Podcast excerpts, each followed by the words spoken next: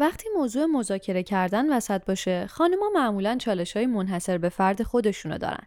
امروز می‌خوایم یه راهنما داشته باشیم برای اینکه ببینیم چجوری میشه اعتماد به نفس کافی رو موقع مذاکره کردن درباره حقوق یا دستمزدمون به دست بیاریم و ارزش واقعی خودمون رو پیدا کنیم.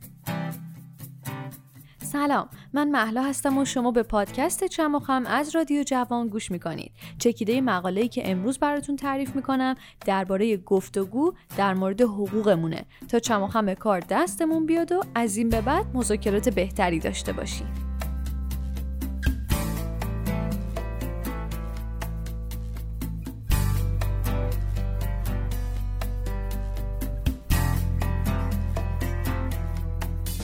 وقتی واسه اولین بار تو عمرم می‌خواستم درخواست افزایش حقوق بدم اصلا هیچ ایده ای نداشتم که دقیقا دارم چیکار می‌کنم. یادم خیلی اتفاقی شنیدم که یکی از همکارام داشت در مورد افزایش حقوقش صحبت می‌کرد. اینکه به تازگی دستمزدش یه کمی بیشتر شده. منم گوشام تیز شد.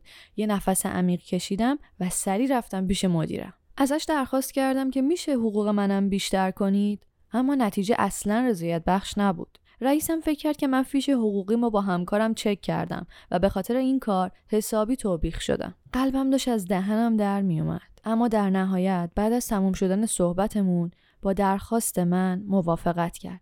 یعنی حقوقم بیشتر شد. وقتی صحبت از گفتمان درباره حقوقمون میشه معمولا خانوما چالش های منحصر به فرد خودشونو دارن برای اینکه بتونن سر صحبت رو باز کنن چون معمولا درخواست افزایش حقوق کردن یه کار ناخوشایندی به نظر میاد. شما هم همین فکر رو می‌کنید؟ یه چیز خیلی عجیب غریب در مورد خانمها اینه که معمولا تمایل دارن ارزشا و توانایی خودشون رو دست کم بگیرن. از یه طرف دیگه یه باور غلط هم هست که خیلی نباید در مورد افزایش حقوقمون پافشاری کنیم یا خیلی کلا نباید سعی کنیم که درخواست بدیم حقوقمون بیشتر بشه. اگرم می‌خوایم این کارو بکنیم انقدر باید همه چیز سنجیده شده و طبق برنامه پیش بره که خودش کارو سخت می‌کنه و آدم شک می‌کنه انجامش بده یا نه. اما با همه این وجود هیچی از اهمیت این موضوع کم نمی‌کنه و به همین خاطره که شما الان دارید به این اپیزود از پادکست چمخم گوش می‌کنید. ارزش واقعی خودتون رو بدونید.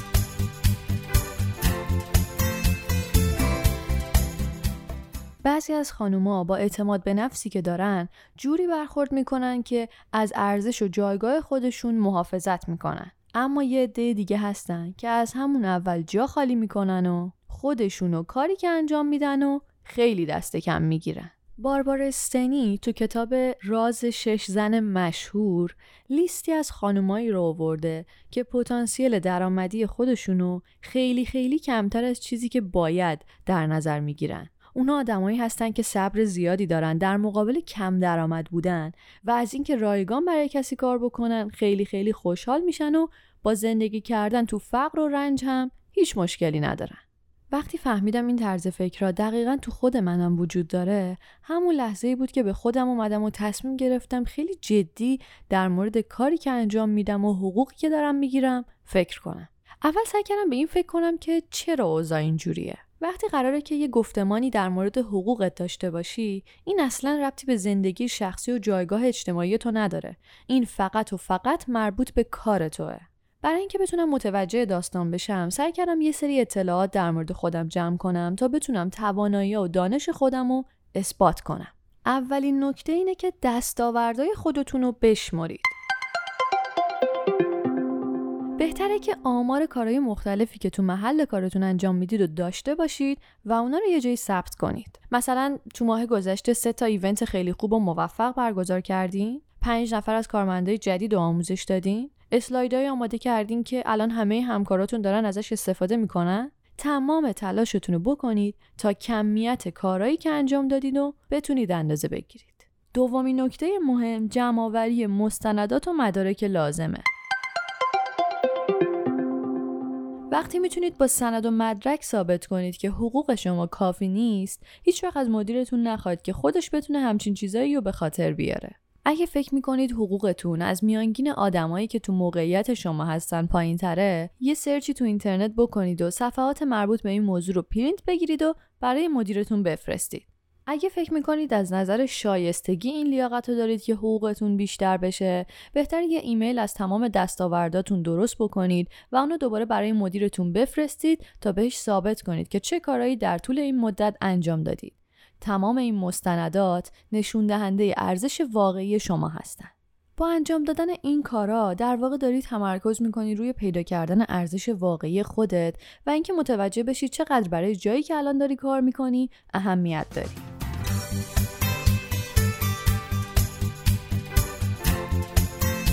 یاد بگیرید خودتون رو دست کم نگیرید.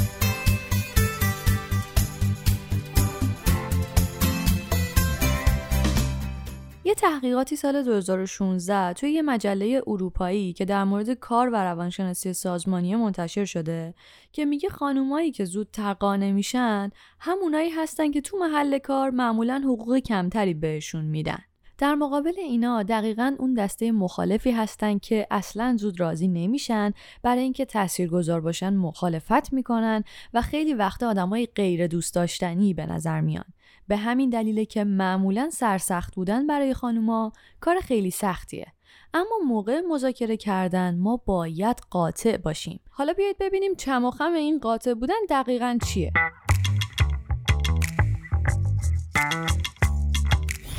اولین نکته خیلی عجیب اینه که معذرت خواهی نکنید. یه سری جملات و کلمات هستن که وقتی شما از اونها استفاده می‌کنید کلا ارزش خودتون و کاری که انجام می‌دید و با خاک یکسان می‌کنید.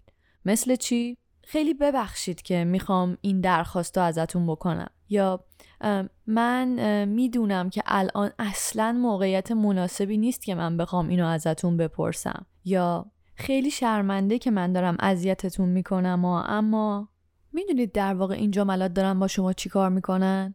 شما دارید داستان رو کلا شخصیش می‌کنید در حالی که این اصلا موضوع شخصی نیست. شما می‌خواید ارزش کاری که انجام می‌دید و بالاتر ببرید. شما می‌خواید حقوقتون بیشتر بشه. پس حواستون باشه که تو مذاکره اصلا موضوع رو شخصیش نکنید. اصلا احتیاجی نیستش که برای باز کردن صحبت دنبال بهانه ای بگردید. این حق شماست که درخواست افزایش حقوق بدید.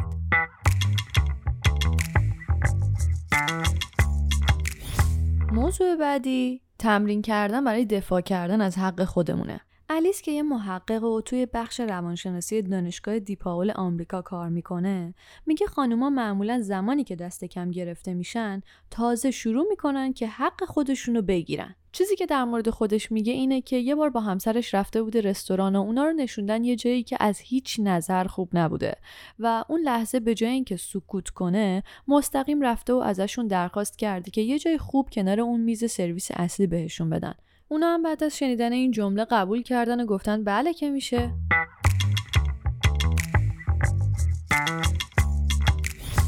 موضوع بعدی اینه که اگر می‌خواین درخواست افزایش حقوق بدین بهتر یه دلیل خیلی خوب داشته باشید جالبه بدونید که تحقیقات مختلفی هست که نشون میده وقتی خانوما مذاکره رو برای دفاع از آدمای دیگه انجام میدن معمولا توش خیلی موفق ترن خب اگه این درخواست افزایش حقوقی که من الان می‌خوام بدم کمک بکنه به آدمای بعدی که می‌خوان این درخواست رو بدن چرا که نه؟ حتما انجامش میدم. تنجا هستر نویسنده کتاب ورک آپشنال میگه توی کار قبلی که داشته انجام می‌داده چیزی که تشویقش کرده برای اینکه بتونه درخواستش رو به مدیرش برای افزایش حقوق بده این بوده که با انجام دادن این کار اونو آسونتر و نرمالتر می‌کنه برای خانمای دیگه که می‌خوان برن همین درخواست رو بدن.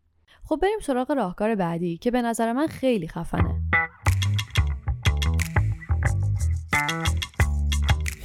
نظر مدیرتون رو درباره خودتون و کارتون بپرسین. این بعدا یه جایی به دردتون می‌خوره. قول میدم.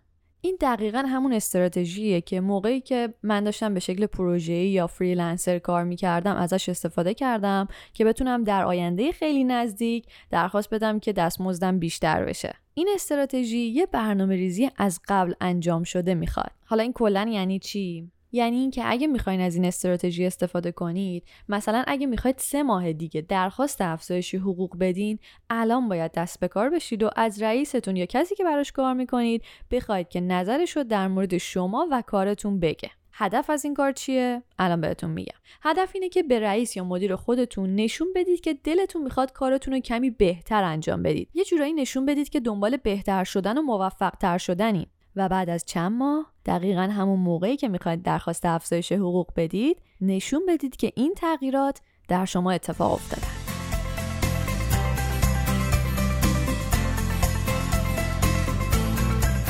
درباره حقوقتون صحبت کنید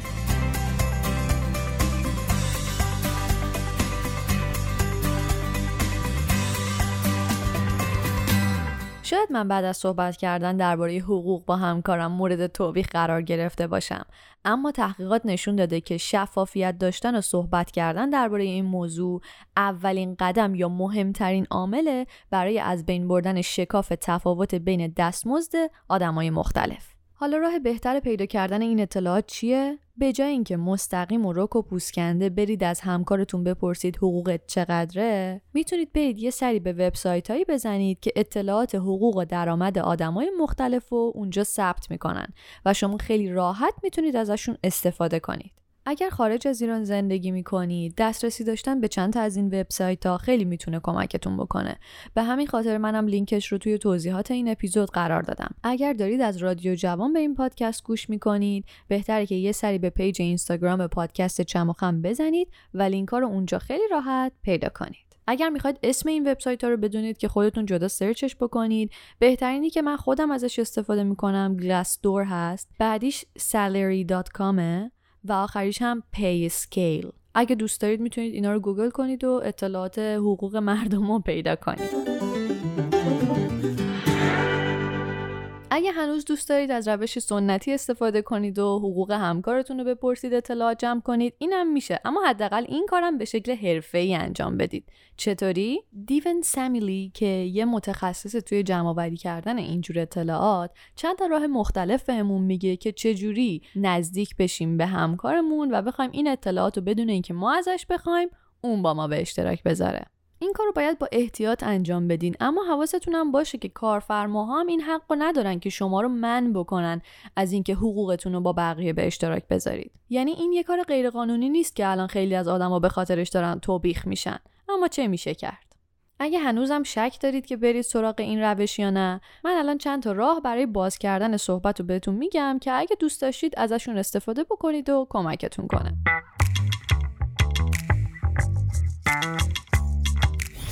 مثلا می‌تونید اینجوری سر صحبت رو باز کنید که بگید من داشتم یه مقاله تو اینترنت میخوندم در مورد میانگین درآمد آدمایی که شغل ما رو دارن و این عدد به نظرم خیلی زیاد میومد نظر تو چیه؟ اینجوری خیلی موزمارانه وارد صحبت شدید یه راه دیگه هم اگه بخواید بدونید اینه که می‌تونید بگید من می‌دونم که قوانین شرکتمون در مورد به اشتراک گذاشتن حقوقمون چیه.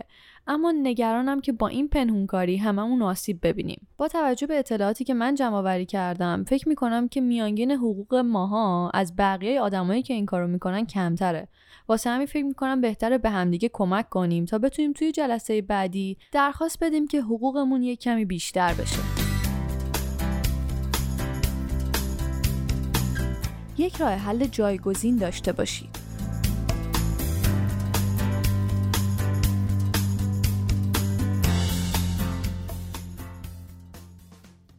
هممون می‌دونیم که تو دنیای واقعی هر چیزی ممکنه اتفاق بیفته. یه وقتایی هستش که شما همه کارا رو درست انجام میدین. درخواست افزایش حقوق میدین، سند و مدرک دارید، خیلی حرفه‌ای برخورد می‌کنید، اما در نهایت جوابی که میشنوید نه هست. بله جوابی که شنیدین نبوده اما معنیش این نیستش که هیچ وقت قرار نیست افزایش حقوق داشته باشید بعد از شنیدن این جواب حالا باید دوباره دست به کار بشید یکی از روی کردمون می‌تونه این باشه که درخواست چیزی به غیر از افزایش حقوق بدیم. همه چیزی که ما می‌تونیم به دست بیاریم صرفا ختم نمیشه توی بیشتر شدن حقوقمون. بعض وقتا همین که تعداد روزایی که بتونیم مرخصی با حقوق بگیریم بیشتر باشه یا اینکه تعداد روزایی که اجازه داشته باشیم از خونه کار بکنیم بیشتر بشه هم حالمون خوب می‌کنه اما قبل از اینکه این چیزا رو درخواست بدیم بهتره که یه سری تحقیقات بکنیم یه سری سرچ بکنیم و ببینیم دقیقا چه حقوق و مزایایی بهمون تعلق می‌گیره و بعد این درخواست رو بکنیم یه کار حرفه دیگه اینه که برای جلسه بعدی برنامه ریزی کنید. اگر درخواست افزایش حقوقتون رد شد، جلسه رو همینجوری ترک نکنید برید. سوال بپرسید ببینید دفعه بعدی که بخواید درخواست افزایش حقوق بدین باید به چه نقطه‌ای رسیده باشید و در این مورد با سیستم یا فردی که باهاش کار می‌کنید به توافق برسید که در صورت رسیدن به این جایگاه شما حتما افزایش حقوق خواهید داشت اگرم ممکنه اینو ازشون کتبی هم بگیرید و در نهایت به عنوان آخرین نکته امروز رو راست باشید اما با سیاست. حقوق همکارتون از شما بیشتره؟ اینو شما می‌دونید؟ منم می‌دونم. ولی نیازی نیست همینجوری مستقیم اینو به مدیرتونم بگید. کلی روش وجود داره که به شکل غیر مستقیم بتونید بهشون نشون بدید که شما از این تفاوت باخبرید. اما اگر با درخواست افزایش حقوق شما موافقت نکردن بهشون بگید که من می‌دونم که بقیه الان حقوقشون از من بیشتره. پس لطفا به هم کمک کنید و منو راهنمایی کنید که بدونم چه معیارهایی باید داشته باشم تا منم بتونم حقوق برابری دریافت بکنم. امیدوارم مذاکره خوبی داشته باشید. خب تو این قسمت از پادکست چماخم ما در مورد این صحبت کردیم که اگر بخوایم درخواست افزایش حقوق بدیم چه نکاتی رو می‌تونیم رعایت بکنیم تا خیالمون راحت باشه که نتیجه بهتری می‌گیریم؟ نکته اول این بود که ارزش واقعی خودمون رو بدونیم. یعنی اینکه بدونیم تو محل کارمون چه دستاوردهایی داشتیم و چه کارهایی انجام دادیم و اونا رو با سند و مدرک موقعی که میریم درخواست افزایش حقوق بدیم به مدیرمون نشون بدیم. موضوع بعدی این بود که سعی کنیم موثر باشیم. گفتیم یه دسته از خانوما هستن که معمولا خودشون رو دست کم می‌گیرن و هر حقوقی بهشون داده میشه صداشون در نمیاد. اما یه دسته دیگه هستن که در مورد این موضوع مذاکره می‌کنن. نکته جالب بعدی این بود که متوجه شدیم وقتی خانوما برای انجام کارشون دلیلی داشته باشن معمولا اونو موثرتر انجام میدن. و چه دلیلی بهتر از این که با انجام دادن این کار راه رو برای بقیه خانوما باز می‌کنن.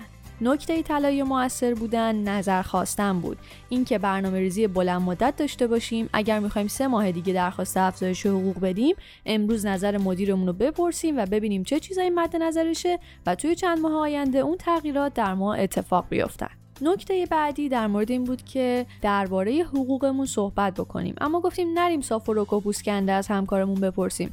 اگر این امکان هستش که بتونیم از طریق وبسایت این اطلاعات رو بگیریم چه بهتر؟ اگر راه دیگه جز پرسیدن از همکارمون نداریم اون وقته که باید با سیاست جلو بریم. و اما نکته آخر این اپیزود این بود که راه حل جایگزین داشته باشیم. یعنی اگه همه چیز طبق برنامه پیش رفت اما بازم جوابی که شنیدیم نبود تسلیم نشیم و درخواست افزایش چیز دیگه ای به غیر از حقوقمون بدیم. اما قبل از اون تحقیقات بکنیم که چه حقوق و مزایایی به ما تعلق می‌گیره. ممنون که به این اپیزود هم گوش دادید. پادکست چموخ هم هر پنج شنبه از رادیو جوان منتشر میشه. مقاله هایی که ما براتون ترجمه می‌کنیم بر این اساس انتخاب میشن که کمکمون بکنن زندگی بهتری داشته باشیم. از پس مشکلاتی که باهاشون روبرو میشیم راحتتر و بهتر بر بیایم و در نهایت شخصیت و زندگی خودمون رو توسعه بدیم.